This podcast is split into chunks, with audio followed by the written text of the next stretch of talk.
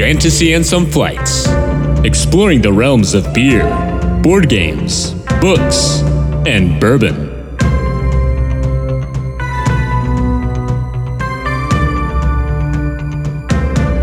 Welcome to another episode of the Fantasy and Some Flights podcast. I'm Nelson, I'm Dalton. and tonight we are talking about a book that just recently got a movie adaptation, Dune. Dune. So Dune. I have not seen it yet. You haven't seen it yet either, right? I haven't seen it. I think either, it's like so it did come out right? today. Yeah. Is it tonight? It doesn't matter. This is this is going to be released like a week from Yeah, now. true. so but we used to argue about it. matter? It's like Thursday, right? Yeah. You know how like sometimes they release it on like a Thursday before like the Friday or Yeah. You can get like a late night viewing or something. all, all I, I saw a post on Reddit of someone who had seen it, and they said that they loved it. Sweet.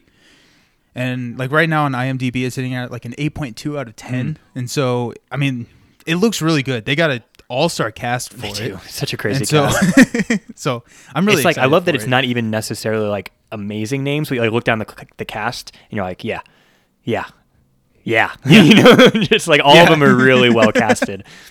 Yeah absolutely so I I'm hoping to see it this weekend Sweet. so I'm hoping that I will be able to see it before this episode gets released so I'm gonna just spend this episode talking like I have already seen Nice. it and then we'll just go see how it Yeah, I'll just ask you questions and you'll just bullshit your way through it. It'll be nobody will know. Nobody else has seen it yet either, Yeah. presumably. yeah and then Paul falls in love with Zendaya Yeah. Which Spider Man did not like. Spider-Man hated that Nor did Zac Uh, Efron. Oh yeah man oof Dude Yeah. has worms though. Like, how can you compete? Yeah, he he rode the worm. he rode the worm. It's pretty dope. Pretty dope. Pretty dope. Alrighty. Oh, Yep, we should record but- this episode. Oh yeah, we, we actually should. And before we before we actually start talking about Dune, we should probably talk about what we're drinking. Yes. So, uh, Dalton, what is on your flight tonight? Nice. My flight, I think, based on the face that you have made when I saw you drink your beer, I think we both don't have great flight tonight. But we'll What? No. we'll see when we get to yours. Um, but just off the bat, I would give mine a two cheers. Um, so I am drinking cheers, cheers. right? Clink, clink. I am drinking um, Smoke Wagon bourbon, um, which sounds really cool. It's a straight bourbon whiskey. Um, it's a Las Vegas distillery. The way I would sum this up is when I'm paying attention to the way it tastes, I don't like it. And when I'm not, it's fine. Okay. okay. so I have actually um, empty. This is actually the my last drink of the bottle. It's it's empty now, um, and I have been using Wow. it as like You my third drink whiskey. Very coherent. yeah, thank you. it's been a rough day. yeah, no, and I'm sorry. I'm sorry to hear that, but I'm just impressed. it's my first drink of the night, but it's my last pour of the bottle. Oh. Yeah, and uh, and the um, I've been using it as like my third drink whiskey. So like when I've had you know something I like, and then I've had the second thing of that like thing that I like, and I want something else, like I, I drink this one because at that point it's like fine. Um, I, just to describe it a little bit, it has sort of like a apple pie, like a crisp type of like nose, which is actually like kind of nice. I think actually the nose might be the best part of it. Um, um, after that, I pers- I've I personally just think it's fine. Um, it has again some of that like apple pie crust um, kind of flavors like pulling through, but I just I really don't like the finish. I think it's kind of like rubbery and like a little bitter, and um, it just doesn't like sit very well. And I'm finding like more and more as I um, as I develop that I think the finish is actually for me more important than the taste, than like the body of a whiskey, because like a good whiskey, especially like a bourbon that has these really strong oak and smoke flavors, like should sit on your palate for a while. And so like the taste of it, even in, because of like high alcohol content and stuff, right? You might just kind of get burned away from the taste, and as you like taste Ah, through it, you might, depending on your palate, you you may enjoy the taste, and I typically do, and a lot of people would, but it's like it's going to just kind of be like warm and okay. And then the finish is really where it should shine, like that shine, that like feeling of it, like sitting with you and warming you up, and that's that's what's gonna feel really nice. Um, so the fact that this, this one is just like it's downhill from the nose, right? It's like nose is like kind of nice, body is like fine, and finish is like bad, and so that's that's why I ended up not liking it. I'm also I am a little bit curious to try. This was like a specialty that they released for like Fourth of July, um, so I've actually had the bottle for a while, um, and just haven't like gotten around to it. It is a straight bourbon whiskey, but it's not their like typical small batch. Um, like their small batch is a little bit different. I, I've at least seen that has a different alcohol percentage. So I haven't tried it, but like theoretically, it's a different blending, you know. Gotcha. Um, Okay. So it may be better. You know, I've seen like just quick reviews online. Looks like people like it. Um, so I may give it a try if I see it at some point because I think it could be good. But like just this ex- exact expression was like not good for me. Well, that's too bad. But it, I guess it is kind of nice to have something that is around that, you know, third drink of the night where you don't want to necessarily drink all your good stuff. What's the price point on it? Yeah, I think it was like forty. Yeah, that's a little bit too much. Yeah, just a for- little high. for something like that. Yeah. Yeah. especially when you can just grab an Elijah Craig for ten dollars cheaper or Right. whatever. So Right. Or a Jameson, like we talked about last time. Oh, You hmm. know, where it's like uh, there's there's better things for a third drink whiskey. You know. Right. That, well, that's too bad. Yeah. But hopefully the episode is better than the whiskey. That's right. Yeah, yeah, yeah. As opposed to the whiskey, we're gonna go up from here, right? Well, before we go up, let's stagnate a little bit. Okay. Talk about my flight. yeah, yeah. so today I, I stopped by the liquor store on the way home to get a beer for tonight because I am not doing my diet and so I didn't actually have any beer. So I'm just like, oh yeah, let's let's do a beer for the episode tonight. So I, I grabbed Gnawbone by Oaken Barrel Brewing Company, which is located out of Greenwood, Indiana, which is like 40 minutes from here. Mhm. Um, I, I literally bought it off the well, it's a pale ale, so I, I, I enjoy pale ales, Nice. and I literally bought it off of like the logo because it just looked really interesting. yeah. I'm gonna show it to you because you can actually see it, but I just thought it was funny. Oh, it's it like is. A, It's yeah. like a weird like skull and crossbone, like crazy. it looks very the- like Courage the Cowardly Dog sort of yeah, like style. yeah, that, you know? yeah. That's a great way to say it. And then like when I was checking out, I guess the cashier may have just been a really good salesperson. Mm. She was like, "Wow, this one sells really good." Like you know, like Mm. talking it up, and she's Mhm. like, "It's local." We always like to support the local businesses. We can never keep it in stock, Mm. and I am not sure why. Uh, like it, it's it's a two cheers for me. I mean, it's Yeah. mediocre. It's almost the same thing that you were talking about with your whiskey, where the nose is really good, Mhm. the first part of the taste, but I just really dislike the aftertaste. Oh, yeah. Like I I, I have had some already tonight. Mm. Um, okay, that sounded like really like weird and like I had been drinking all day. uh, I I've had like a beer tonight and like I feel dehydrated. Like that's all. Like my like my throat is like dry. Yeah. it's like I don't know. It's just weird. So it, it's not it's not been my favorite. Two cheers. I'm like you know I would drink it again if someone gave it to me, but Mhm. like over like I don't know Bud Light or something. But Right. Especially I- like in the pale ales, right? Like there's a Yeah. million of them. You can There- you can find yeah, good there's a pale million ales. of them. One of the interesting things about this one is that it's actually pretty dark for a pale ale. So I I am Hmm. estimating the SRM around 13, and usually I think of pale ales at like six to eight. Yeah. And so it definitely looks more like on the IPA or like maybe even a double. It's just like Yeah. a dark. It's like almost color. amber. Like when you pulled it out, I was like, "Are you drinking an amber tonight?" or like a you know like a like an Oktoberfest or like a fall ale of some kind. Yeah, and I think it's correlated, but it's very much maltier than it is bitter. Okay. Like I, I typically think of maltier beers as being a little bit darker, and I Yeah. think they just kind of overdid it on the malt on, Gotcha. on this one. So Gotcha. two cheers. It is a six point nine percent, which is pretty nice. Um, At least you're getting bang for your buck, right? oh, hey hey, hey. uh, love the pun. But anyways, let's talk about some more more interesting stuff. Yeah. Uh, what's been on your mind? What have you been reading or watching recently? Yeah, yeah. Let's see. So in one of our recent episodes, I talked about a book called The Assassin's Apprentice, which I we kind of ran out of time to talk about, and so I, I was saving it for for this episode because everything else that I've been reading um, have been like I'm reading uh, book finally getting around to book four Storm, Stormlight Archives. Um, so I am reading a physical copy of Rhythm of War. I also get my tricep workout in while I read it, which is really nice. yep. I I go to bed every night and my arms are tired. I uh so my wife is traveling right now and Yeah. she's she sent me or she she was asking me like, "Hey, what audiobook should I listen to?" And so I told her Way of Kings. Like you need to listen to Way of Kings. Mm-hmm. And then I just got a text like the day that she was leaving. She goes, "Way of Kings is so long." but yeah, Yeah, it is. It is. But oh, okay. So where how uh, without like spoiling anything, how far are you into Rhythm of War? I'm like a hundred Percentage Yeah, I think Okay. so. I'm like 110 pages. So I'm like, I So think like 3%. Yeah, I think something like that. I think realistically, I think I'm like that's like eight or nine percent Yeah. the book. Okay, it's cool, not okay. ten. Yeah. okay, cool. so it just takes a long time to read. The pages are big too, and the text is tiny. it's like, dear God, it just takes forever. I read like five pages in a night.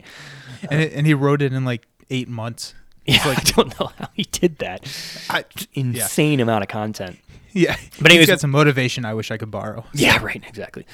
But anyways, we've covered Rhythm of War, so I didn't want to talk about it too too much in terms of content, except for just saying that I am reading it. Finally, I'm continuing on audiobook. I'm continuing um, the Witcher series, which again we've talked about a lot. But I'm on, I think book six now. It might be book five, because again, if you remember that, like the numbering for that series is super weird, and it's hard to remember what book number I'm on. Yeah, I think all out of I think I might be on book five actually. Now that I talk, think I think I am on this one, and then I have two more. Cool. Okay. So still really good, still maintaining you know high quality. Um, they're a little bit shorter than way than the uh, Stormlight Archives. They're more on like the 16 hour range. That's still a good book, though. Yeah, Like yeah, that, that's solid. that's a lot of content, Yeah, for sure. especially for like a series that has five or six books. Yeah, definitely, definitely. And Netflix season two is coming out this winter, so that's exciting. Oh, cool. Okay. Yeah, I didn't I didn't realize it was so soon. yeah, they got nothing else to do. That's fair.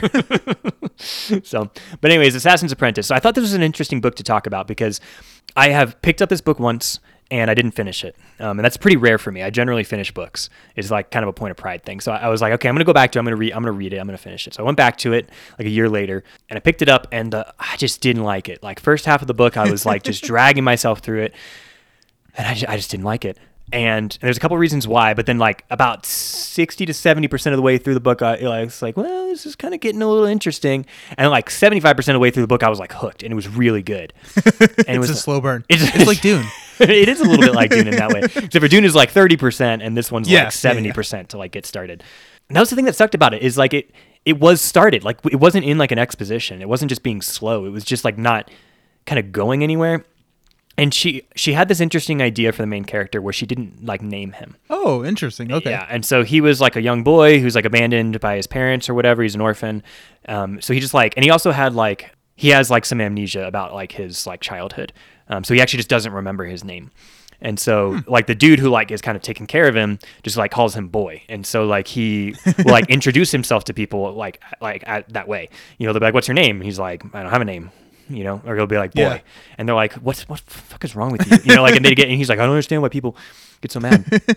and it's like okay it's an interesting concept but in reality what ends up happening is it's like i don't he like no characters are connecting with him and then like i have trouble connecting with him because it's like i don't even really have a name for this guy you know Right. um and he's like a little bratty and it's also like a little unrealistic it's like because he was always like why do people keep asking me this and it's like well because everyone else has a name have you not noticed that by now you know like that that seems a little unbelievable Almost everyone you've also interacted with has a name. Right. so like around the time that the book starts getting good, people start calling him Fitz, um, F I T Z, and I thought that was actually an interesting. So like the way that that came about is like you know like the last name like Fitzpatrick or like Fitzgerald or whatever. Yeah, yeah, Um, yeah. And so apparently that's like a I don't know if it's a Welsh word. I'm gonna I don't I don't know a Gaelic or Welsh or something like some language, and that means like son of. And so it would be like Fitzgerald would be like son okay. of Gerald or like Fitzpatrick son of Patrick, right? And so they call him Fitz because he doesn't have a dad. And so he's just, Yeah, okay. he just fits nothing. you know? Son of nothing. right. And so like a lot of times people will be like, you know, like they'll hear someone call him that and they're like, oh, he's such an asshole. And he's like, I don't know, that's just what people call me, you know.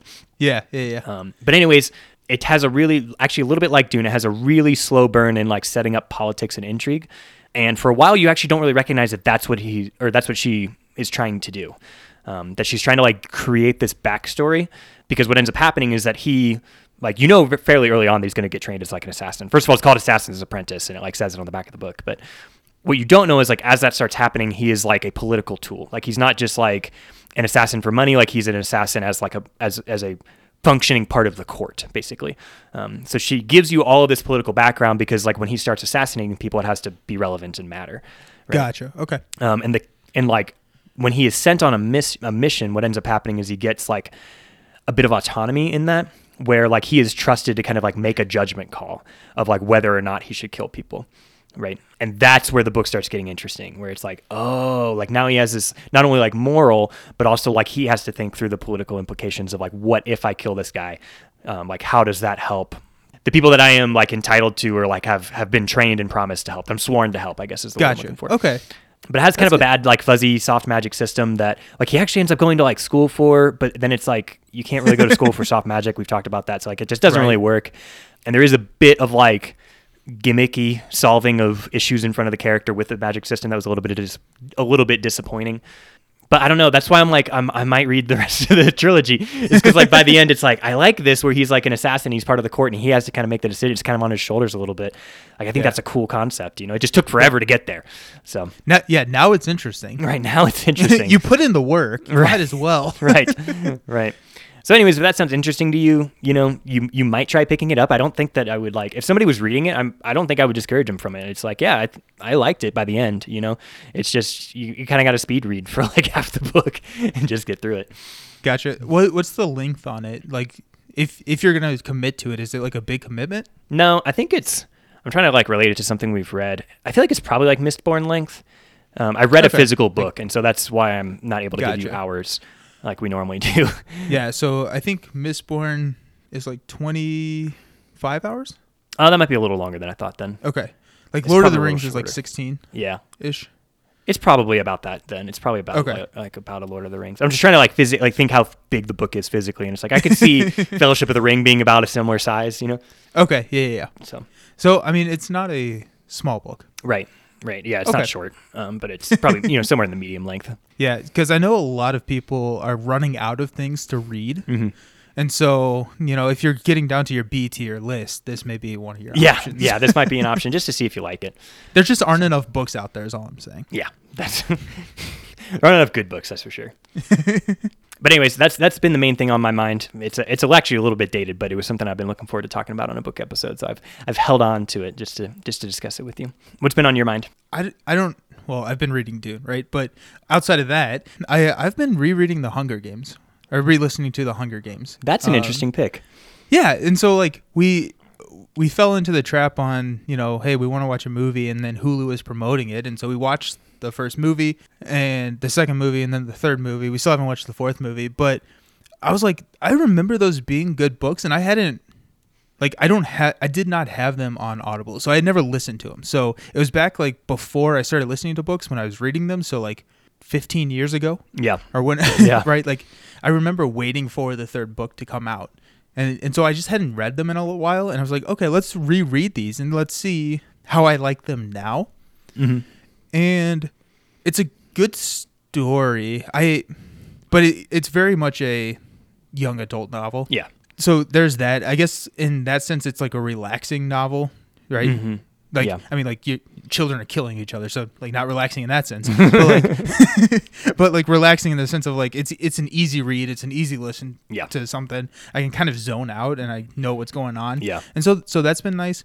And i i guess like you know like katniss has some character development but like really i don't feel i'm probably about halfway through catching fire the second book Mhm. one of the my one of the complaints that i've found is that like i don't necessarily think that a lot of other characters have a lot of growth yeah, i think a lot of that comes in with mockingjay like in the third book yeah. It's like, oh But- right, we have to do character development. and so so that's that's been something interesting the other thing that i kind of thought was funny which my my wife pointed out when we were watching the movie and that i never remembered is that katniss the main character is like super um, she always thinks that people are out to get her, Mm, and so paranoid. like reading it from yeah, she's super paranoid. That's the word. And so like reading it from that perspective has been really funny because like you know you you have Peeta, which is like one of the love interests, and he's Mhm. you know just trying to protect Katniss, and Katniss is like, why is he doing this? Right. And it's like That hmm. bastard's up to something. is he gonna kill me as soon as I turn around? And so, like looking at it from that eye, or like from that lens, it's it's just kind of interesting. The books I think are still good. Like they're Yeah. they're not gonna be my favorite books of all time, but you know it's been nice and kind of relaxing. Yeah. I am glad because I kind of had the sour taste in my mouth after the Ballad of Songbirds and Snakes, which Right. was the prequel, right. and so I didn't like that book. Mhm. I, I I talked about that on probably an episode. Yes. A long What- time ago, but yes. Insert episode number here. yeah. Um, we'll fix it in post. Um, but just be like in episode number 32. exactly, um, I'm not gonna Nailed go and figure out the work to go back and find it. Yeah. So I, I did kind of have, have a bad taste in my mouth, and I think that the other books are kind of written in the same style. Like they're not the greatest writing style that I've ever seen, but I like the story way more than I like the the, the prequel. Yeah. Yeah, so so that is that's kind of what I've been reading. I've been reading The Hunger Games. Um, I'm just gonna continue on just because I'm like in Catching Fire, and I'm not going to spoil anything for. It's not one of the core that we spoiled. However, I think it's probably one that people probably know the story of. Mm-hmm. Like I'm about halfway through the the Hunger Games portion of Catching Fire. Mm-hmm. So like when the contestants are in the arena, and so I I'm I just love the arena in Catching Fire. Like Yeah. they specially they do a special build of arenas in for every Hunger Games, Mhm. and in Catching Fire, I just think the arena is awesome. So Yeah. I, I'm just really enjoying that. Yeah. I think you have a good point about like character development. It's a little like Revenge of the Sith, where it's like the third book, like, oh crap, we have to develop the characters. And like, it all gets like shoved in, you know? Yeah. Um, yep. And I just, I think love triangles are cheap drama. I, knew you were gonna bring it up. I, knew hate- you were. I hate them. I hate them so much. So, yeah. yeah. No, and that's fair. Yeah. Um, but you're right. Like they they aren't they aren't meant for us, right? They're meant for 13 to 16, and that type of drama, that type of character, like really catches, you know, the sort of coming of age story that's going on, and someone having to strike out on their own, and you know, being torn away from home. Like all of that resonates super well. So I, I totally understand why it's done. I just I don't like it, but I No, love the idea of fair. Hunger Games, and that's why I read Red Rising over and over again. that's fair. Yeah, it's it's the it's the grown up version of Hunger Games. so- Exactly, exactly. Yeah. The only other thing that I wanted to mention in this section is I sent you a link, I think it was yesterday, because I stumbled across the fact that there are Pendragon prequels Yeah, who knew? written 12 years ago. Right. Like, Right. I have no idea how this never came up. They're not written by DJ MacHale either. Su- it's super weird. I, I wonder how like we like you said we just found out about this yesterday, so like we've done no research on it. So yeah, I wonder if he's involved. He must be involved in some way. I think he is involved a little bit. he's alive, right? Like Yeah, yeah, yeah. He certainly was He 12 years ago. Like Yeah. And yeah, so the prequels just basically follow or like tell the a pre-story of all the other travelers from all the other territories. Mm-hmm. And so I'm going to read them. They don't have an audiobook, like they're that small. And so I'm going to actually have to read them. But I don't know. I, I really like the Pendragon universe and I really love prequels, so how could this go wrong? right. What's the worst that could What's happen? the worst that can happen? It could be bad and crush your hopes. That's that's basically the worst that can happen. It's not going It's to. not going to happen though. That never happens. never happens. Um, but no, you're Oh, totally right. I'm actually I'm pretty excited for it too. It's like I don't know. I think the only thing that's like I caution myself with is I know as soon as I read those, I'm gonna want to reread Pendragon. You know, and it's like. That's not the worst thing in the But world. But it's like either. 10 books. It takes like three months for me to get, like, they're not that long, but it still takes like a decent amount of time for me to get through it. Yeah, I was gonna like ten books, but the first book is like twelve minutes long. Like it's not. Yeah. Like I'm pretty sure I finished the first four in a week. Like, yeah, that's true. That's then they true. start getting longer. They do. They. I mean, They get the- substantial. The, last couple are pretty pretty big. Yeah, but you're right that the first Um, four are all all pretty short. But we've like we've you know soft promised McKay that we will start that we will start Time, Wheel, yeah. Wheel of Time and talk with him about it. So That's that's fair. yeah, Yeah, we should probably read Wheel of Time. probably. Let's actually set that up as like a book club in our Discord. Okay, all right, we can Let's do just that. We had let's just commit to it. Okay. And at that point, on the I- cast. yeah. yeah. And I I feel like I won't be able to back out if we commit to it. okay, all right, Discord. you're right. We'll So- do, we'll do it. So Let's do it. So starting in, I guess 2023. 2020. no later than. oh man. Oh. See, then there's Okay. a Thanksgiving holiday. We'll find a time. Okay, we're not going to commit to Yeah. a time right now, but we commit Yeah. to finding a time that is reasonable to read the first book of Wheel of Time. If you're interested in that, we'll have a book club on the Discord, and, and we'll and try we'll and do a get book McKay. analysis episode for it. Yeah, yeah, we'll do that. We'll Yeah. try to get McKay involved in it. He's been, he's super busy. Like he, that dude has stuff going on. Yeah. yeah. Congratulations to him for he funded Snack Time He today, funded. which is his first first board game on Kickstarter or first like pub. I don't know. I think it is. It's Backfire, his It's- it's- publishing yeah. companies. It's their first game. Yeah, it's Backfire's first so- game, and it, it funded, and it funded It in, funded like, today? super fast, right? Like in, Yeah, a, in like yeah, two days or just, like, something. It was. I, it went on yesterday and funded today, so it, it was less. I think it was less than 24 hours, which is great. Mhm. It's a it's a cool little roll and write. Yep. And so it it's still on Kickstarter. Yeah. As of the release of this episode, it's still on Kickstarter. So please Yep. go check it out because it looks super awesome and it's one of those games that we can play. You know, unlimited players. Yeah. So if you back it, we'll play it with you. So Yes, let's do it. absolutely. Anyways, so I got sidetracked. What are we talking? Oh, Dune, Dune. Dune, yeah, Uh, we're at least we're heading that way. I think we're. I Yeah. think we might even be ready for it, uh, unless there's Yeah, other things on your it. mind. Okay. Yeah, let's let's do it. Alrighty. So we tried something a little bit different on our last I I call it a book analysis, our last series analysis, Mm-hmm. the the Star Wars prequel, where we kind of walked through and did like a summary and kind of talked about the the the movies as you know kind of a chronological order. Yeah. And so we're gonna try the same thing because That episode was a ton of fun, by the way. That's That, like that episode was a lot of fun. I, I really enjoyed it. yeah, it's like one of it's one of my personal favorite episodes so far. It's because it's one of your personal favorite movies. yeah, you're right. That that maybe it's just because I was like bitching the whole time. Like, that's what made it fun. You know, just Yeah. being like, You do like to complain. I do, man. I do. I do. It's like No. bitching and like chocolate and whiskey. Like that's how I, you know, that's how I cope with stress. So I, I, I mean, I mean, it works. and volleyball. I hit a ball real hard. That's the other thing. if it ain't broke, don't fix. It. That's fix right. It. I'm just. Alrighty, so, I mean, Dune, Dune is kind of structured in three books. Yep. Um, so let's let's talk about a summary. Yeah. Um, I think it's a good idea.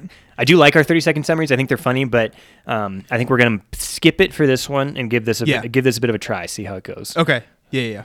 Okay, so you start out with this kid named Paul, I think. Which Like- just off the bat, lamest name in the series. Like oh, everybody else Yeah. has a dope name, and he's like, my name's Paul. It's like, come Right. on, man.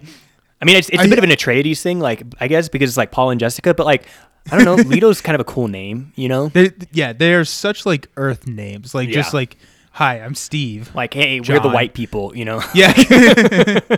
I I've always considered that or thought that that was kind of strategic so you would be able to remember the main character. That's that's probably a good point. Um, right? It, They, he also easy choo- to remember. Yeah, and he does he he does a bit of um, theming with names in that way, like you know, like that the Harkonnens, eh, like his name's Vladimir. It's like, oh, Russians are bad. Like, right, this was written in like the '60s, Right, yeah. You know, so it's like, oh, Vladimir, pff, you know, like we don't like him. he must suck. Exactly. You know, and then like Chani and like they they have very like. It's it's in the '60s. It's not super racially sensitive, but they they have kind of a native sounding name, right? Like they have something Right. that to our brain might sound like, oh, this kind of sounds a little Native American, right? And like that's how you're, I think, supposed to kind of make that connection. And so again, it's like it's not great nowadays. It's not, it's not the greatest, most PC look, but he does try to like at least be consistent within like the factions of like kind of how people's names sound. So anyway, you're right. Our main character's name is Paul, for all that's worth. He gets some cooler names later, but for now it's just lame old Paul. That that is fair. I I was writing down like all of his names. He gets a and it bunch. Started feeling like Daenerys, right? Yeah. right. But anyways, like we start in like year what is it like 10,900 AD or something like that like yeah, it's some crazy. and they, we still are naming people Paul you know like come on. Yeah. All right. So what I think this book does really well is like the first chapter hooks you. Like it's super interesting. Mm-hmm. I- think it hooks you. It hooks me. Um, I, I think that for someone who doesn't read a lot of sci-fi, it's a very big turnoff. Honestly, there's a lot of weird names. You get Mm-hmm. And you get the Bene Gesserit, and you get all these words that you don't know. yeah Which and don't like, necessarily know how to pronounce like yeah, right. And the only reason I know how to pronounce them is because I did the audiobook. right and he does it for me And like I if I read it, it's like Gom Jabbar. yes Um but like Paul is going through this test. Yeah. Um he, he's being tested by the Bene Gesserit. Mm-hmm. So and he has to like put his hand in this box and it's like, okay, you're gonna feel some pain and it's like, okay, what what is going on? Yeah. And you know and he's they're being a little or he's being a little like spooky with like the powers that the Bene Gesserit has. Like he he hints that they can do some things you know? Like you get Yeah. you get a little bit of a taste of like okay so like these two are kind of different than just like Duke Leto or Leto you know? Like just the Yeah. the other regular people that are around like they have some powers but like why are they testing Paul? You know like what what what's the point of this scene? Like what's going on here? Also he has like a dream right? Like right at the beginning he has a dream. And he's dreaming about Chani like you learn that later Yes. Yeah. but there's a little Blue there's like eyes. already some foreshadowing going on right there's like Yeah. it has a little bit of like a princess vibe or something you know like but like it's like okay paul also has some powers or some things that he may not fully understand yet um, but they're specifically asking about his dreams right like they understand that and so he establishes that yes what he has is something real it's not just like a weird dream that he has Yeah, and they, they say that like they're testing for humans, like only a human can pass this test, and so you're like, Yeah. okay, what, like what, what is this? It's super intriguing, and then like I mean that that's kind of the chapter. He passes the test. Yeah. Paul's a human, and then they they move go to paul Dune. paul the human Go the hero of our Paul story Paul the human. Yay! he did it. Uh, and then and then basically they they moved to Arrakis, Yeah.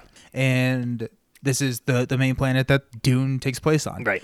And this is where the book like slows down Yeah. substantially. Yeah, I would say screeches. Yeah. Yeah. Tire marks Um, in the road. Yeah. it's a book that was written in the 60s and you can tell that it was written in the 60s. Yeah.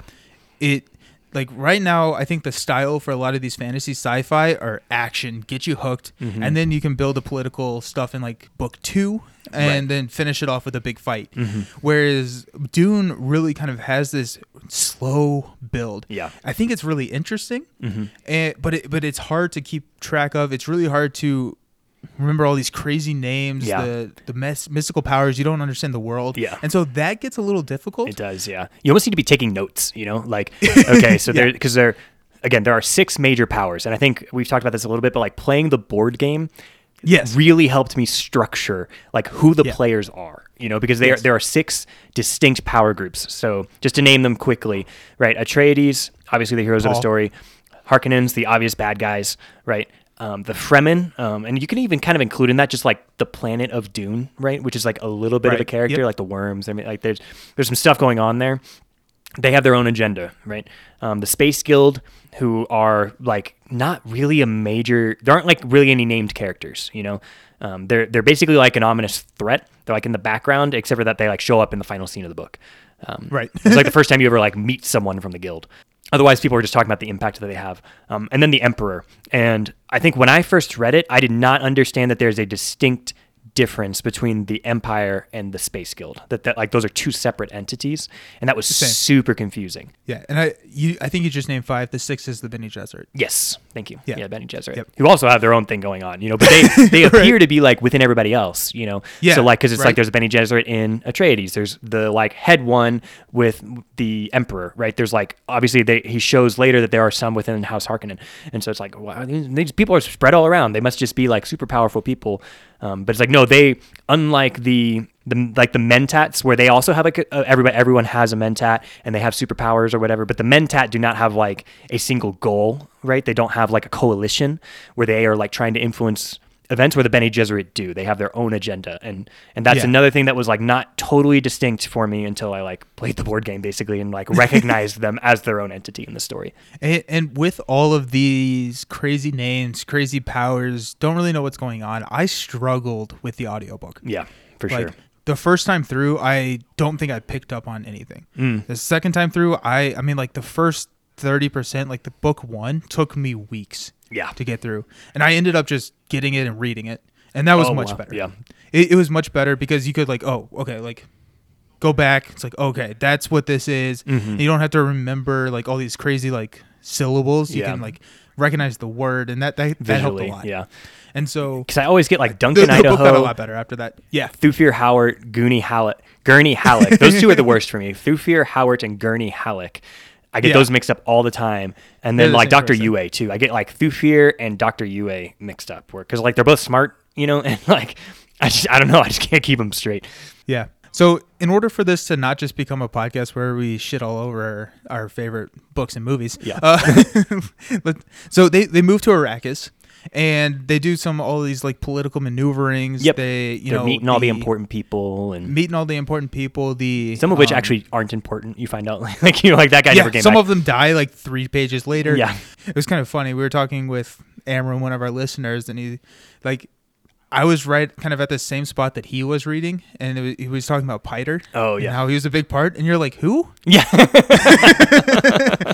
and like Aaron's like Piter, like he's like one of the main characters. Like I like just read like through the part where he was just died. Yeah. I'm like, oh yeah, no, he he's not. He's not really that major character. so I, I kind of thought that was funny. Yeah, if, if you need a reminder, he is the mentat for the Harkonnen, right? Like Yes. that that's who he is, and he's the dude who dies in when Doctor Yue tries to kill Vladimir, like like Piter Yep. Debris, DeVries dies instead, and he's the whole reason that the Harkonnens try to recruit Thufir Hawat, who used to be the Atreides mentat, right? Like that's why all of that moves around. But his main point as a character is to establish that like he is used to working with a mentat, they're powerful, and the Harkonnens want power, and but he also wants Thufir Hawat to move over, and so he like has to die, you know. But- Right.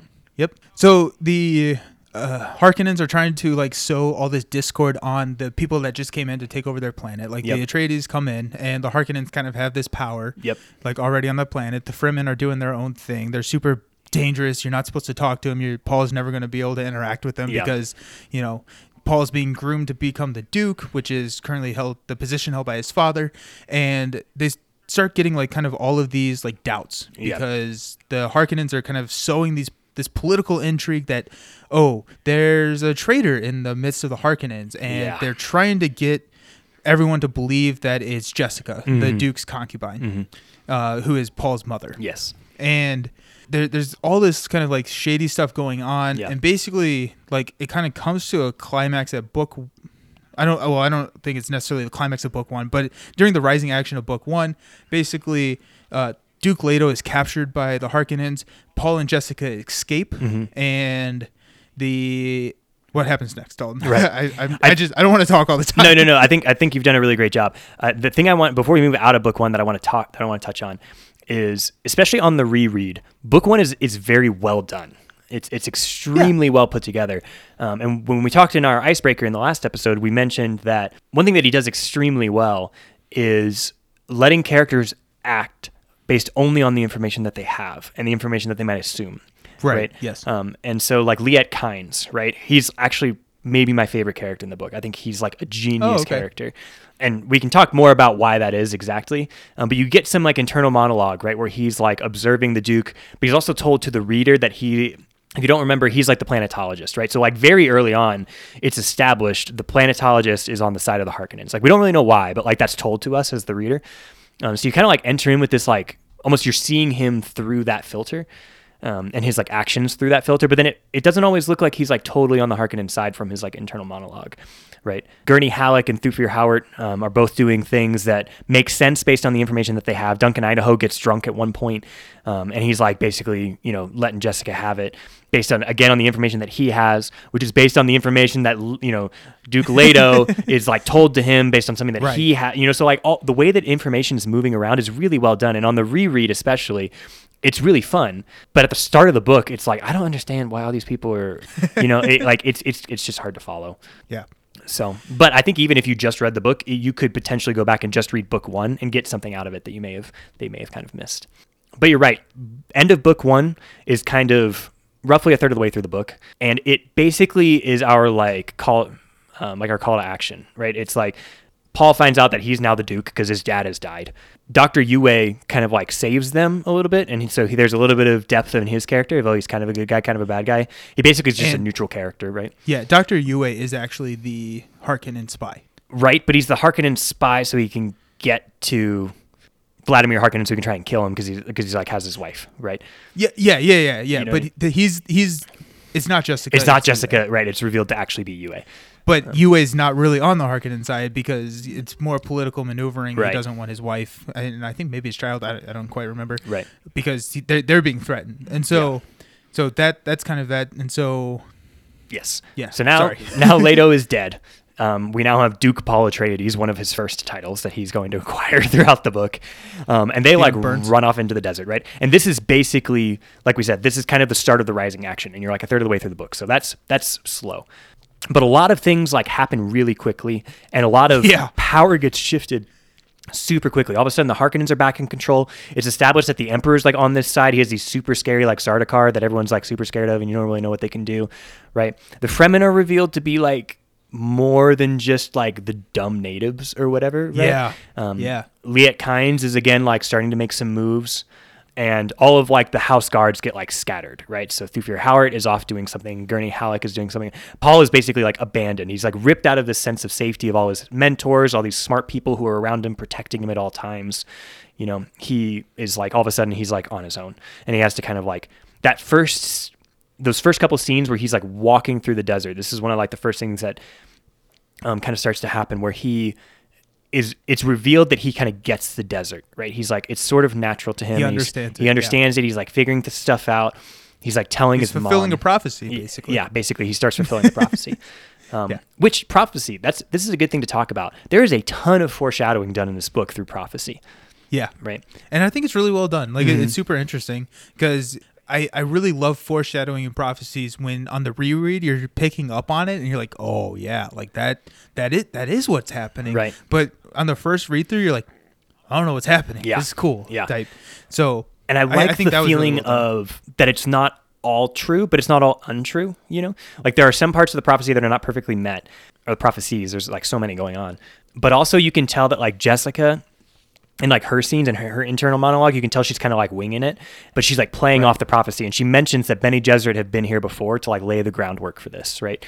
Um, so there, there is. They talk about prescience all the time, like that. There's, there's this is a, that there's this ability to see the future, um, in or at least paths in the future, and like get some hints and clues from it, and that some of what the Fremen are talking about as prophecy is that, right? That like someone has said something to them, and now it's natural. They've been kind of prepared or like conditioned for Paul and Jessica to kind of have the road laid out for them. They still have to like do it. It's not just given to them, but it, like the way is kind of cleared a little bit. Yeah, and those are the prophecies that the Fremen are acting upon, and Mm-hmm. this is kind of right around the same time where Paul starts to go into the timeless state and see the future because he's in such close contact with the spice and he's Right. been able to access that more so than what he's had before. Like you know, he's been having these dreams, these premonitions and dreams, but he's now in this like state and kudos to Frank Herbert because I really like the way that this is written because the way that Paul is experiencing like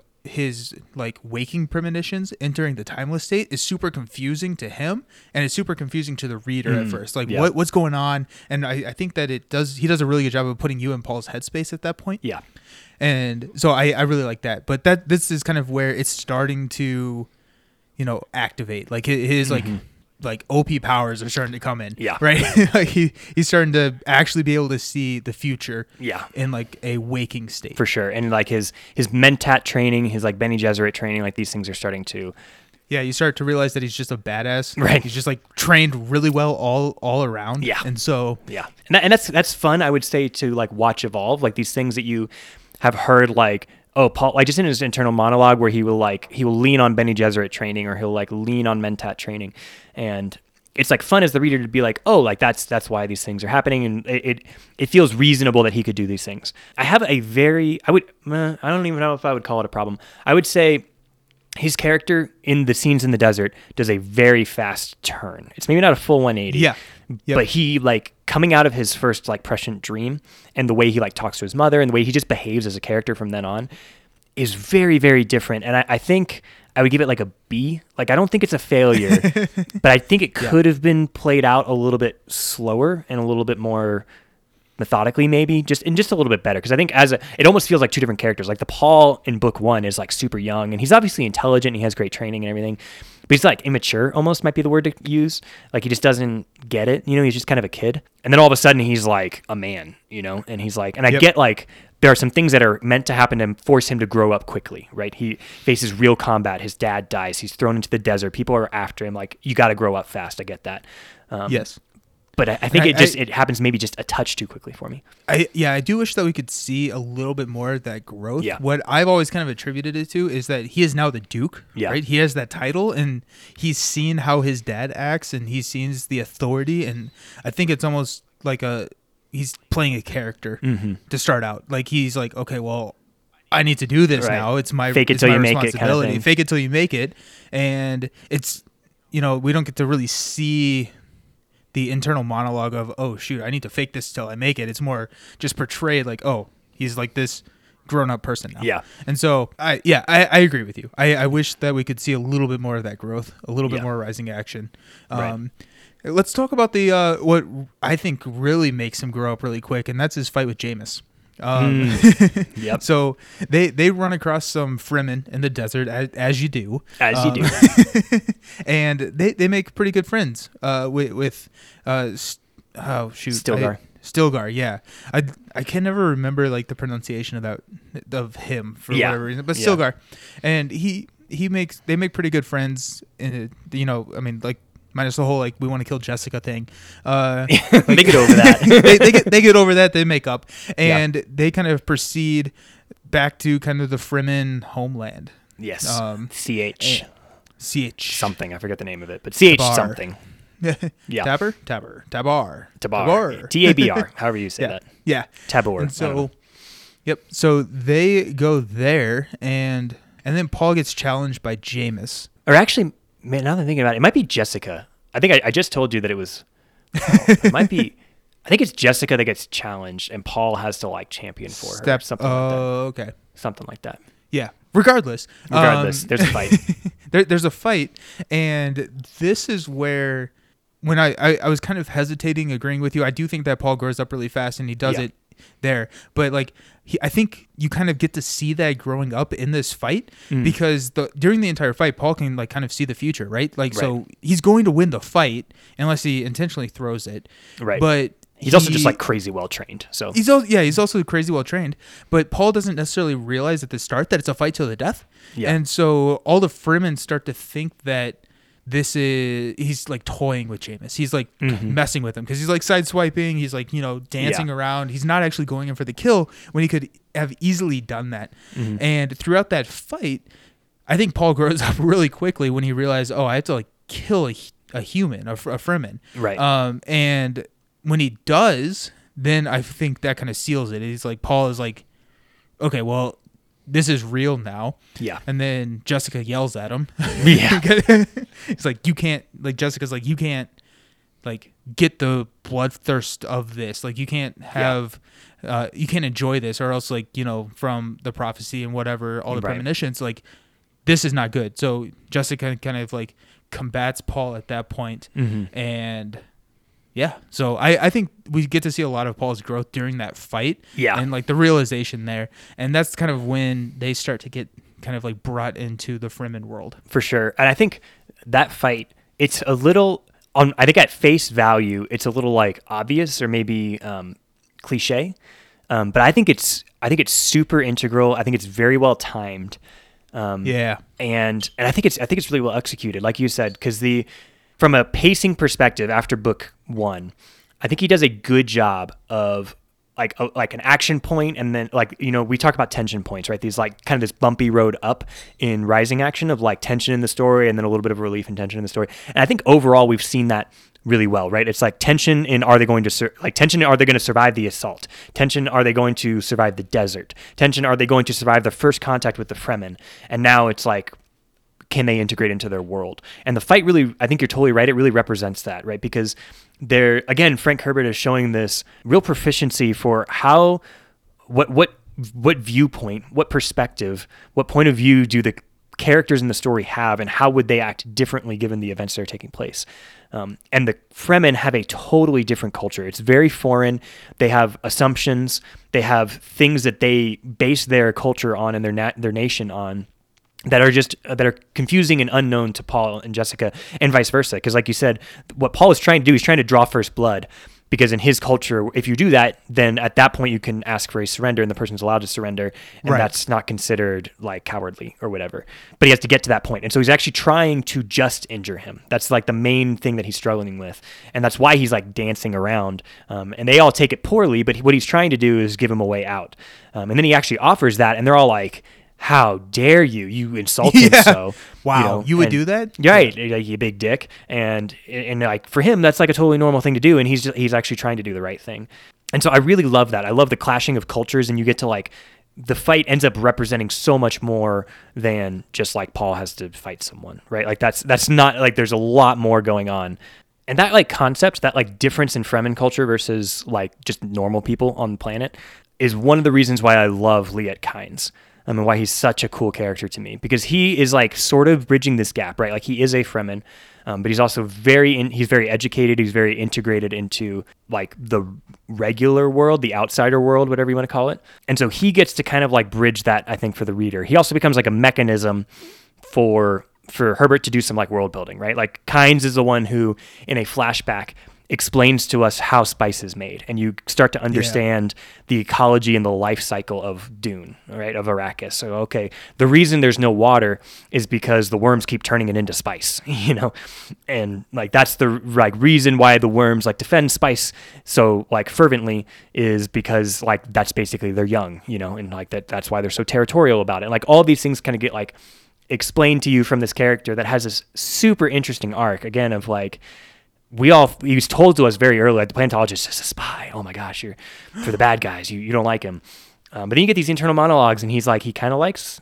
duke leto you know and he he kind of likes paul and he but he's not letting go of his own agenda and that's the other thing is you realize like he's he's using the Harkonnen, right? He has his own agenda. It's been told to me, the reader, that the Fremen aren't developed enough to do that, right? They aren't like quote smart enough, or they don't like have enough of a solid culture to like have their own agendas, right? But Liet Kynes is kind of like championing that for you in the story. Like he's the one that's like, you know, like when he really I think turns on to the Atreides is when Jessica says we are going to maintain the botanical garden for the future dune that is green and Yeah. we can share this plant life, this exotic plant life with the rest of the planet. And he's like, hmm, you're not just here for this. You know, you like that's what we Right, want. You're not yeah. just here for the spice. Like you, you have vision for this planet that is shared with me. Maybe I am. Maybe I need to align more with you than with the Harkonnen, right? yeah his his goal is dune like that Yes, that is yeah. what he wants to build and you you see that kind of with the fremen where they you know they've been gathering the water and so that they can turn this desert planet that it never rains into this lush green forest and that that is his motivation that's his goal and he's going to align with anybody that goes for that Yeah. or is on his side there Yeah. Which is cool when we like learn the again the ecology of Dune that water can never exist on Dune without being turned into spice. Right. Or without being hidden from the worms.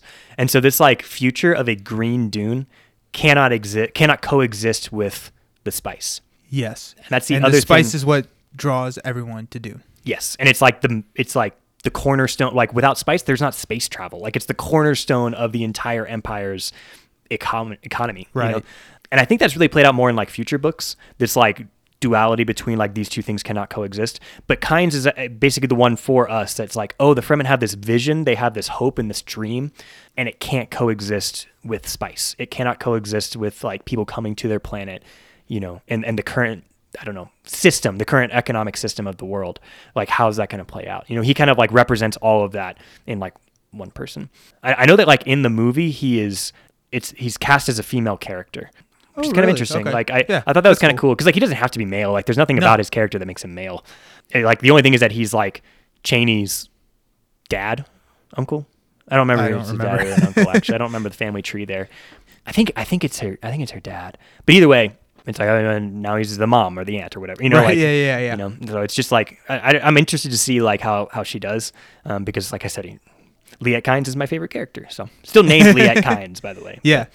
Yeah. If we were doing the 60 second summary, this is where I would say that Paul falls in love with Zendaya. Mhm. Um, Jessica drinks some like poisoned water, and then a couple of babies are born.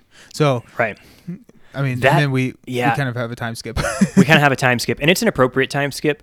Yeah, what happens to Jessica is like not clear at all. Like at first, you know. the Reverend Mother thing. Yeah, the Reverend Yeah, Mother, thing, no, like yeah. the water of life. It's just like, and, I don't know what's happening, but okay. but okay. I think it's explained better like later when Paul like does it because you have a little bit of a better understanding of like what the worms are and like what's kind Yes. of going on. Yeah. Um, but yeah, like at that moment you're like, this is super confusing. Right. Let's let's jump a couple years. Okay. So during the time skip, Mm-hmm. right? Like all of a sudden, like Paul and Jessica are kind of like part of the culture. They are Fremen, right? Yeah. They, they're and that's really the life. boundary, by the way, of like book two and three is like Yeah, that yeah, time skip yeah. and like getting into now they are part of the culture. Now they're established as Fremen, and Paul is becoming like a leader at the start of it. They're very much looking at him as a leader, and something that we kind of touched on earlier in the podcast, right? Like the Fremen are looking for Paul because Right. it, it's been prophesized that Paul is going to come. He's going to know their ways. He's going to be an outsider that knows their ways, Muad'Dib. and he has all of these Muad'Dib. Hey, another title. Yep, Uh, another title. yeah, so now he is Duke Muad'Dib. Yep. Uh, and the yeah, Kwisatz Haderach. Kwisatz Haderach. Uh, actually, not yet, right? Like he, Yeah, he's not officially yet, but like that, Yeah. that's what they think he might be. They like are Yeah. whispering it. Yeah. yes, and so that that's kind of like they they start to follow him because Mm-hmm. all of these things is like I don't know, it just felt natural. Like there there are a couple of things that why do you? I think it was like like why did you tie your boots like that or something like Right. Something Like, small. Mhm. completely off, and it's like.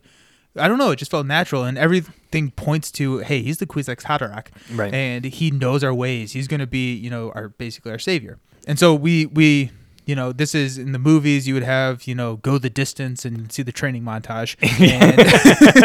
And, and what what kind of kicks off book three?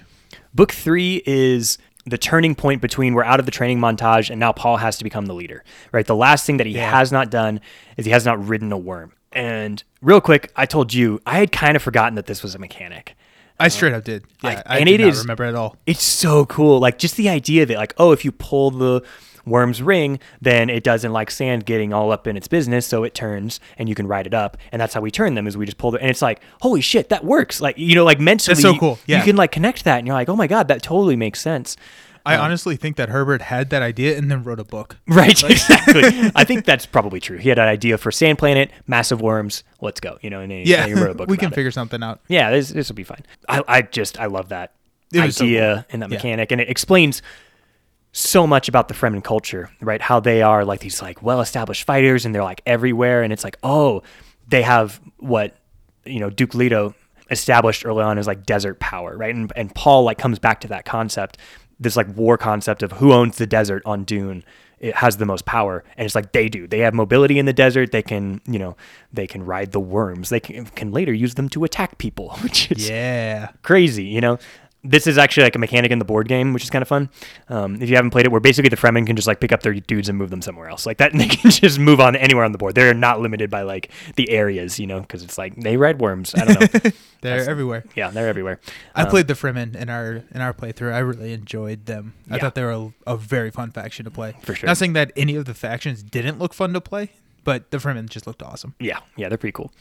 Okay, so side sidebar, um, something we haven't mentioned but it is important. Paul and Jessica have been returning the training, right? So there's there's training montage of them, but there's also training montage going on of like the Fremen are becoming better fighters, and they were already like Yeah, yeah. capable of taking on the Sardaukar like one on one, which we've seen, and like freaks everybody out because they're like, oh my god, the Sardaukar are like invincible. Right, and there's this like theme coming on of like, well, Dune is basically the same training program, you know, so they've kind of established this, and now they have like the weirding way, right? They they have Yes. Jessica's way of fighting alongside them, so the Fremen are like super powered at this point, and they also have worms. And this is the part where Paul starts to realize that hey, like you know, he's seen all the training. He's Yep. seen how much they progressed and it's like this is a formidable force. Like Yeah. we can I can coalesce all of these people and, you know, use them to kind of take back what is mine. Right. And so he also drinks the poison, uh, the the the water of life. Yes. I probably should know this. Yeah, water of life. water yeah, of life. It's like I don't think it's blood, but it's like a secretion of the like baby worms. I Um, it's really don't like the that word. right? You don't like the word secretion? It's like it's the same. If I understand correctly, it is the same, or at least a similar substance as like the pre-spice mass that Liet Kynes like talks about, and it's like the substance that reacts with water to make spice, and like that's what he's drinking. That's why it's poisonous, is because it's Yeah. like converting water in your body into spice.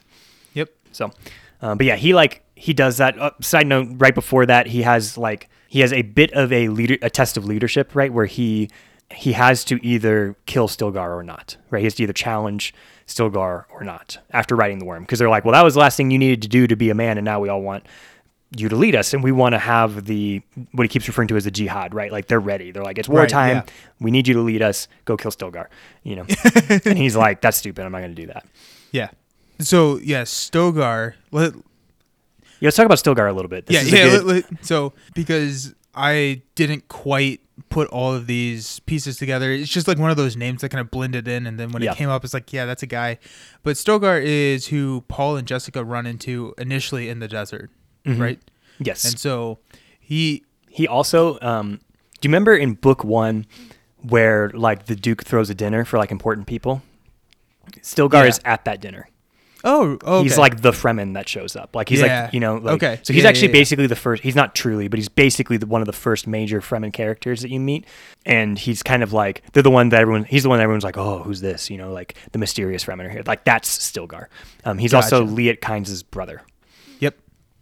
So so there's a lot of connections there that just were not super apparent to me. Yeah. And so Yeah. every everything's connected and and he's And the like leader of the sietch where they all live, right? So Yes. Sietch Tabor, and that's like why the challenging that Paul has to do with his leadership is so important because they're like one of the most well-established sietches at this point. He's Liet Kynes' brother, who like everybody like referred to as like you know like oh like Liet says we have to do this and that. Like Liet was kind of like their previous like cross sietch leader, right? And Stilgar is like kind of in that role. I don't think he's like officially in it, but he's like he kind of fills it in a little bit.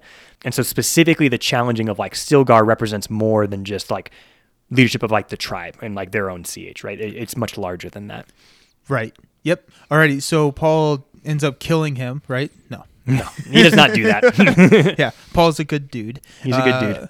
Breaker of chains. right. Paul. Uh, so yeah. So I, after he's drinking the drinking, no, that's not the right word. That's Drink, not, drink, drunk. That's that's not English. Yeah. After he after he is consumed, Yep, the imbibed. uh, imbi- imbibed the the water of life. He has then fulfilled the prophecy and become the Kwisatz Haderach, Yes. uh, which, God, I like.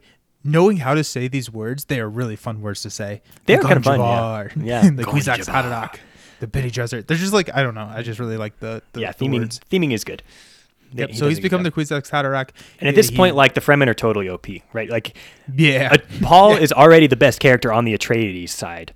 You know what I mean? like in the game. Right. And so now like you get him and they have a Reverend Mother and they have like people who were already equivalent to the best combatants in the galaxy, but have now been upgraded and they have worms. Right. Like, yep, yeah, yeah. And so they have this massive force. Mm-hmm. What do they do with it? They blow up the shield wall. Oh, they nuke the shield wall. Turns out they found atomics at one point. They reunite with Gurney Halleck, right? He's been like running around with mercenaries and stuff. So like they reunite with him. Um, they blow up the shield wall and they like retake Arrakis. Pretty in a pretty devastating and decisive battle. They also have the storms. We forgot about that. We haven't like talked about the storms too much. Like there are storms, you know, they like blow everything away. They're basically like hurricanes, but like more powerful Sand. and on sand yeah, um, and they like use that right they like attack during a storm where everyone's like no one attacks during a storm and they're like well if we blow up the shield wall then like we can attack during the storm because we are Fremen Right. and you can't do anything about it also there again we have worms so yeah. Also, just like side note, when that event card gets drawn in the game, devastating. Yeah. Just, also, like I completely forgot that that happened in the book, so I just was not expecting that event card in the game. yeah And so I was like, well, this is different. right and the player who like played it we were all like what Yeah. that's a thing that card is it's do it- that. yeah That, Card that has here. to be a misprint. right it feels that way yeah um, I, I actually liked it better that we got all forgotten because it was Yeah, like, yeah. It, it made it very like exciting and was very, thematic. yeah very, very Uh, thematic. except that you know I was the Fremen, I didn't know it was coming. But other than that, uh, it was super thematic. Yeah. But yeah, I mean, it takes away their protection, right? Yeah. So, and and Paul is able to lead the Fremen in this kind of fight and take, take it it. back.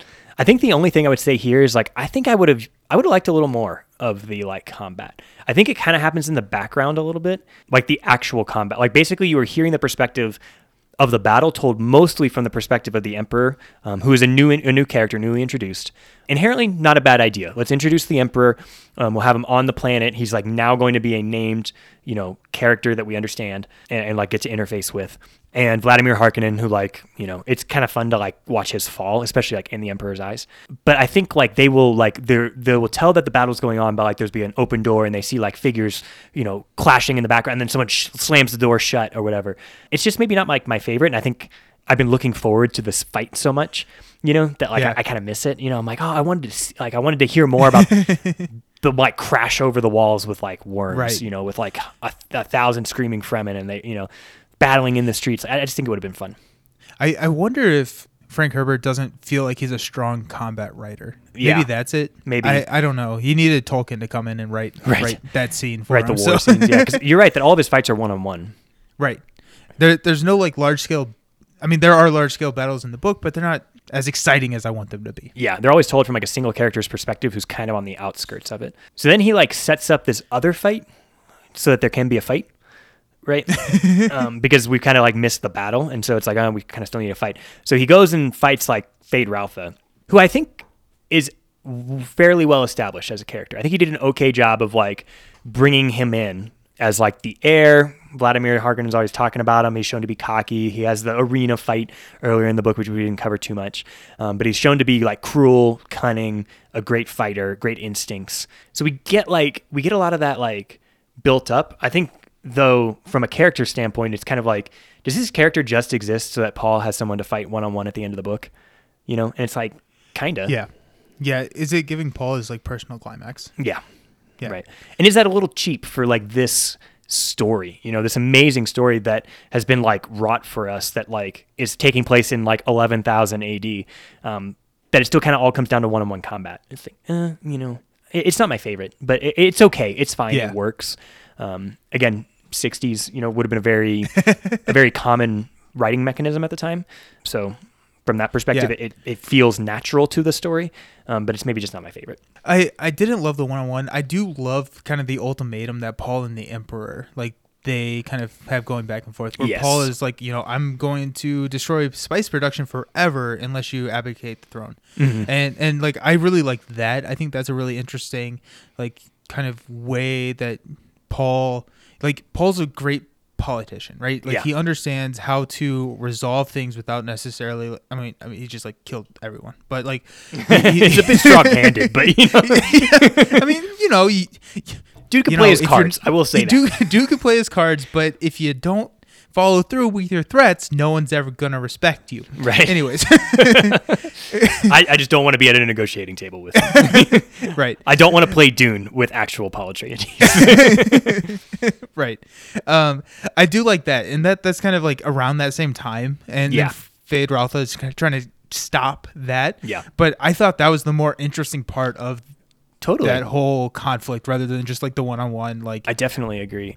I think Yeah, it's like whatever. I think it's we get the feeling that he's like solving the problem in an interesting way, and like Yes, not yeah. necessarily in a way that like I have come to expect as the reader. Right, one-on-one combat I expect, and he's gonna win because he's like the god or whatever, and says he's a Kwisatz Haderach, he's Muad'Dib. You know, he, it's like he's he survived the Gom Jabbar. You, you can't take down Feyd-Rautha. You know, this guy sucks, and so Yeah. it's like I, I I get that, but the like you're right the political maneuvering the like you know and the drama that's going on with like Chani now is like relegated to being a concubine Jessica super resonates with that because she was stuck with that you know it's like Right. oh there's so much like good character stuff that's coming Yes. out because Yeah. of the resolution of this problem that I just I didn't even think and like all this has been almost foreshadowed because like the princess Irulan has been talking to us at the start of every chapter of the book and you're like who the fuck is this yeah, she's not a named character yet yeah. Who is this author? Right. She- how did she know everything in my father's house? You know, writings of or like Right. early life of Muad'Dib, and like, how does she know all of this? You know? Right. Yeah.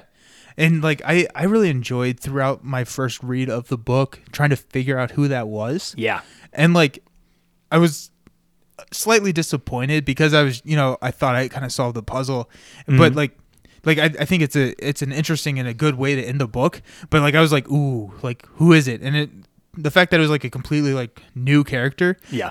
I thought I was kind of disappointed in my first read through. Mm. I still think that it was a good way to do it, like, but it was more like I was like I, I, I wanted to solve it, like, Yeah.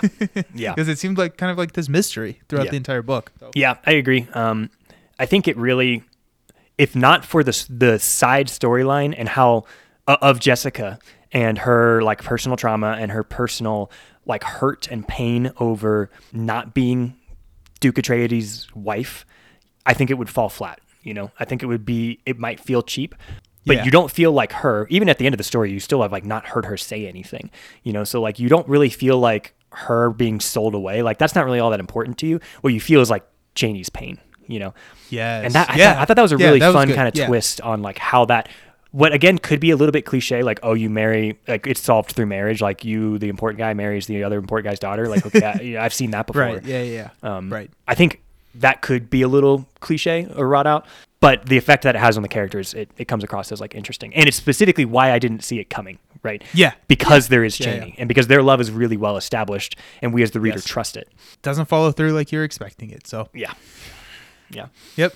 And then kind of like the falling action slash rising action for the rest of the series. Yes. Yeah. uh, is you know kind of you know Paul takes control of the empire. Like he is you know Emperor Duke Muad'Dib Mhm. Kwisatz Haderach Paul, Mhm. um, which come on, that's a super lame ending to that title. Uh, um, and Oh, he also has one more name, right? He has like the Fremen name that we didn't talk about, that like like their sietch name. It's something kind of short. I forget the oh, what is it? Usul. Totally forgot about that. Yeah, he, it's like his like private name for use only within Right. like the sietch or Yeah. whatever. But you know, just add it to the list. Yep. And so like Paul is kind of like you know he he's taken over. He's the emperor, and now he's kind of like realized the beast that he's created Mm-hmm. in in the Fremen. Yeah. So and yeah, and, and where do we where do we go from here, right? And I think a lot of the closing action or falling action is told from Jessica's perspective. I think that was probably a smart choice. Yeah. Um, because again, she's the one who's like able to kind of put in perspective like Chani's pain for us. Um, and we're also not really like used to hearing Chani's perspective, um, but we are used to hearing Jessica's perspective. That's been very common in the story. So that feels like familiar, and she's like stepped out of the role of being like an active character, like really basic, basically when she becomes a reverend mother like she kind of steps out of like the role of being an active character and she's kind of more like an observer and she helps us as the reader Yeah, put into that's a good perspective what's Yeah. happening um, so she becomes i think really important as a like as a narrative tool as opposed to actually like someone who's influencing the story Mm, yeah, very strongly Yeah, yeah, yeah. um, and so I think she's a smart way to like close the book out. But you're right. There's like it- it's interesting because things feel resolved. But if you like check in with like, okay, what was everybody's goal? Like the Fremen don't have what they want yet, right? Right. The Emperor does not have what he wants. The Space Guild don't have what they want. The Harkonnens are basically eliminated, so like sucks for them. But um, you know, like Yeah. Atreides is definitely back. You know, they they're Right. not wiped out anymore, and they're even in a stronger position because obviously they have this like army of crazy Fremen, and like you know, but like every they're not quite safe yet. You know, you get that feeling. Um, right. Yeah. I It, it it it definitely opens up kind of an exciting path for the next couple of books. Yes. Like, wh- where's it going to go? Like, it, it's kind of like up in the air. You don't really know what's going to happen. Mm-hmm. There's a lot of people that are hurt. There's a lot of people that are in power. Yes. And it's like, okay, what what what is going to be the next conflict? What are we going to focus on next? Yeah. I do think in this like closing action that some of the side characters get good little resolutions to their personal arcs. Um, specifically like Gurney Halleck and Thufir Hawat, um, who are two distinct characters. If like me, you did not know that. They're the same book. person. um, they have like kind of these like personal things that they're trying to do, revenge, you know, um, Duke Leto, and like they have to kind of figure out how to do that. And so like they have these like I, I like their stories. I, I don't think they spends too much time on them. Um, I think he spends like just enough time on them. Um, and I, and I think I like their endings. I, I think they have a nice close out to their to their personal arcs. Yeah, absolutely. Have you read any of the other books? I have not, and I have. have first of all, you haven't either, right? I have not. No, Yeah. no, no. I have done a bit of personal like synopsis level reading of like kind of some of the things that happen and a little bit of where the story goes. And that and the reason I did that is because I've heard mixed things. Um, Same. I've heard it compared to, and again, uh, we've not read it, so you know, take this with a grain of salt. Enders? What's that? No, sorry. Go for it. Did you say Enders? yeah. Yeah, because I was going to say Ender's Game. Yeah. Okay. That's Okay. exactly right. You nailed it. Um, I, I like I said Enders and then like you like looked at me I was like oh wait maybe that wasn't where he was going sorry okay I'm just gonna shut up you Sorry. are the Kwisatz Haderach. You can see the future. I am I can see the future Muad'Dib. um, I, I love, by the way, just the like the narrator for the audiobook. He has like such a great, like he sounds like you know, like Yeah. the the Tusken Raiders, like yeah Woo, woo, right, like they have like, Muad'Dib. Muad'Dib. you know, like they're like super into it. Let's go kill everyone. yeah Um, but anyways. I I think next time we play the board game, I, I said anyways as if I was going to move on, and now I'm not. The next time we play Love the it. board game, anytime you attack somebody as the Fremen, you could be like Muad'Dib and like Muad'Dib. like, jump onto their stuff. like ah, fuck, how'd you get there? I have worms, get, bitch. get away stop that If you kill me, I come back. That's the other Fremen power, by the way. They don't die. yeah they're just annoying They're just annoying. Anyways, so it's kind of like the Ender series it's kind of like, the Ender series, right? Where it, it just gets a little spacey. It gets a little sci-fi. All the cool ideas were kind of implemented in the first book, and so now there's like some other things that are like, um, like I was telling Nelson, I believe one of the books takes place like 2,500 years in the future or something like that, which happens in Ender's Game too, by the way. It's like 3,000 Yeah, years in yeah. the future or something. so like these large time skips, like things are kind of getting a little broken, maybe, and maybe spinning a little bit out of control. But again, haven't read it. I just I've read those synopses, and when I was, I was reading them, I was like, that's kind of a weird direction to take. But like, okay, I guess you can do that. And so I'm I think I'm interested in them. I would like to read them at some point, but I would like to read them at some point because I really like Dune. Um, I think uh, Yeah. if they stand, you know, do they hold up on their own? From what I've read, from what I've seen from other people, maybe not, but they might hold up if you really like Dune. yeah yeah that that's kind of what I've heard slash research so I'm really excited for you to read them and let me know Yeah, that's how I felt about Ballad of Songbirds and Snakes. So yeah right you took that hit, so I can. you'll you'll take this hit I'll put it Um, in somewhere after you know Wheel of Time. yeah so And also, you know- 26 Yeah, yeah, 2026 uh, about then. That's what, yeah. So check back in. Yeah, we'll be on episode seventy-five. Uh, And we have not gotten far. yeah, no, We're coming up I'm on. etc. We're so this is like somewhere. In, is this episode forty?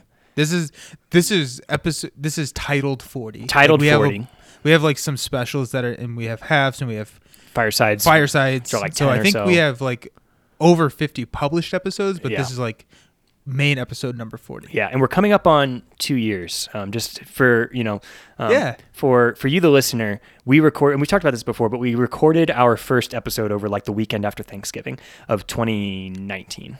Yes. Um, we released it in like January. It took us a, a little while to figure out how to edit and like where to put it and stuff like that. So it, it released later, but we are, you know, now in like late October at the release of Dune the movie. Um, so we personally are coming up on two years of recording together, which is which is a pretty fun, exciting milestone for us. Yeah, it's it's absolutely fun. We're gonna have to do some. Let's do like a fun two year something. I, Oh, don't- yeah. I don't know. Maybe not an episode, but we'll, but we'll we'll figure out something, fun to do. Well, Yeah, something, something. yeah. So just to tease that, there's something coming. We we don't actually know what it is either, but it's gonna be exciting. This is the episode of promises, apparently. promises that we have to figure out how to keep. Yeah, we're reading Wheel of Time. We're seeing Dune this weekend. We're gonna do something crazy here in a couple weeks for two years. Yep, It's I'm gonna shout great. Muad'Dib every time I play the Fremen. Muad'Dib. oh, that's great. Alrighty, so we we are um, kind of nearing the end of this, and I do want to ask the question that I ask on all of these, and kind of what what is your favorite part about Dune? Yeah. Um, it, not necessarily seen. Mm-hmm. Yeah, I'm Just attribute, just yeah. What, wide what yeah. open. What what do you like about Dune? Like I, because I feel like it's a book that has a lot of different facets to it. It does. and yeah. so like i like what what do you like about dune what what brings it in what is a reason that you wanted to do a book analysis on dune Yeah, it's it's a you're it's a really smart question for this book specifically because you're right. There's like there's so many right answers to this question. It could be politics, it could be world building, it could be Right. character development, it could be you know the like text system. Um, Yes. I would say personally, probably like the ecology of the worms. I think that is Okay. my favorite part of the book. Um, I, I love that because it's so easy to say like it's a desert planet, check the box, right? right Um, yes but like going through like Liet Kynes is constantly explaining like why you can't just add water to Dune, right? To Arrakis. Like people are like, oh, why don't you just blow up the poles? And he's like, uh, it's cost prohibitive, right? That's not true. The reason is because the the worms would turn it into spice. Like it wouldn't Right. work. Um, Right. And so there's these like huge like planet and so just writing in a planetologist man i just love Liet Kynes writing in a planetologist was such a was such a great, great yeah. idea um, Yeah. because at first you're like, oh, it's a desert planet. This is kind of an odd, boring setting. And you start to dig, dive into it, and it's like, no, there's these worms. There's this struggle over water. Here's how it affected the Fremen culture, right? That they use water as like currency, and they like dry out, they like desiccate, not desecrate, but desiccate the bodies of the dead to like draw the water out of them. Yeah. Right? Because the water belongs to the tribe, not to the individual. And like just all these like things that get like built out from the fact that like worms exist. You know, they ride the worms, Yeah. worms eat water, they turn it into spice. The spice like creates a whole economy for an entire galactic empire.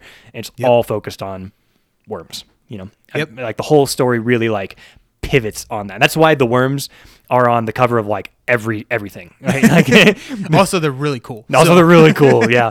Um, but that's why like you always see them in like all of like the theming, all of the um, like the book covers, the like fan arts, right? The promotional content, like all of that. Like it'll feature a worm because like they're badass, you know.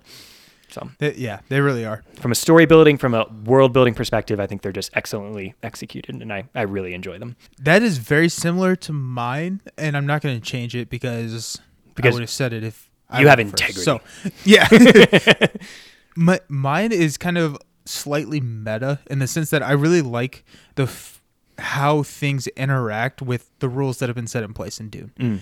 Right? So we had talked about the information. We talked about how like you know, you can't just blow up the poles.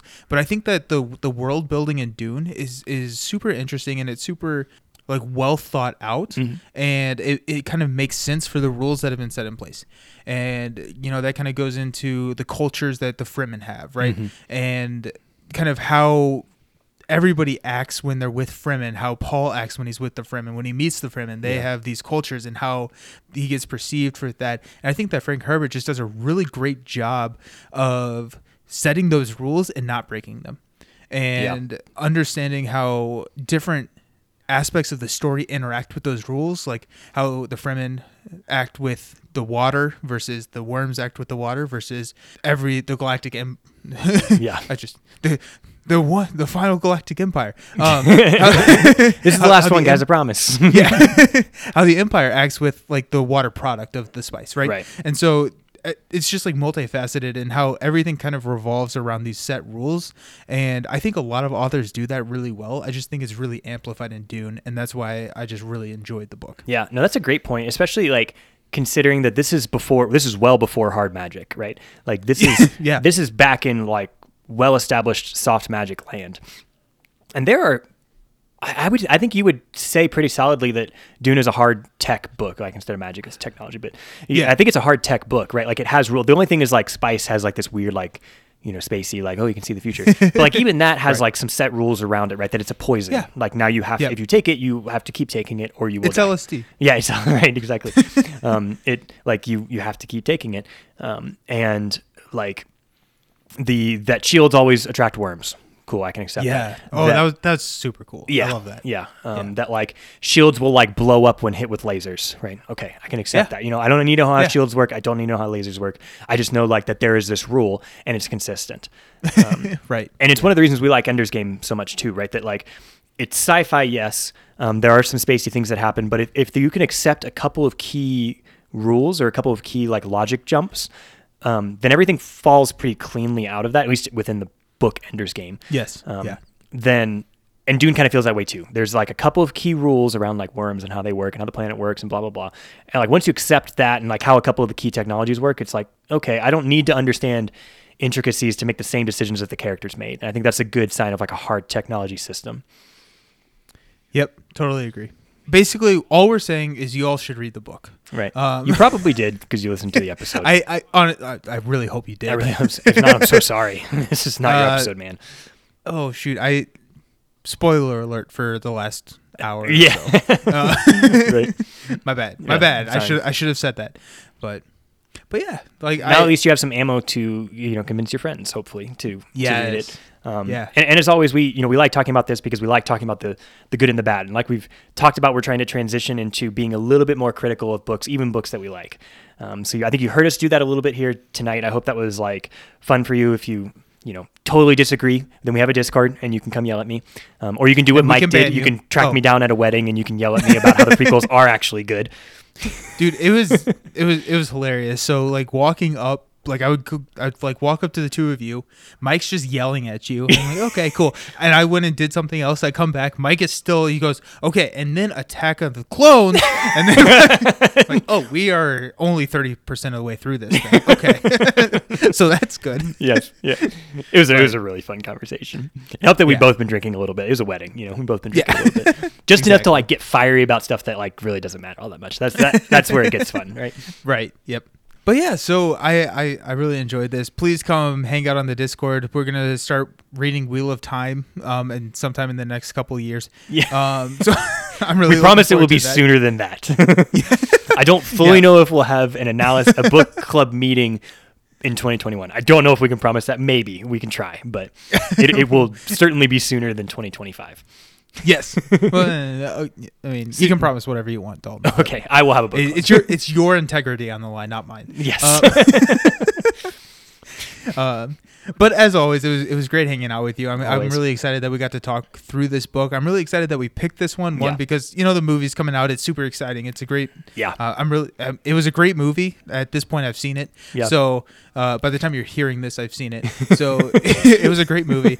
Um, now your also- integrity's on the line. your official fair, yeah. critical integrity. Yeah, I need I need to like the movie theater is probably 500 no, not even 500, probably 200 yards from my house. Yeah. So I think I can probably make my way over there point Probably.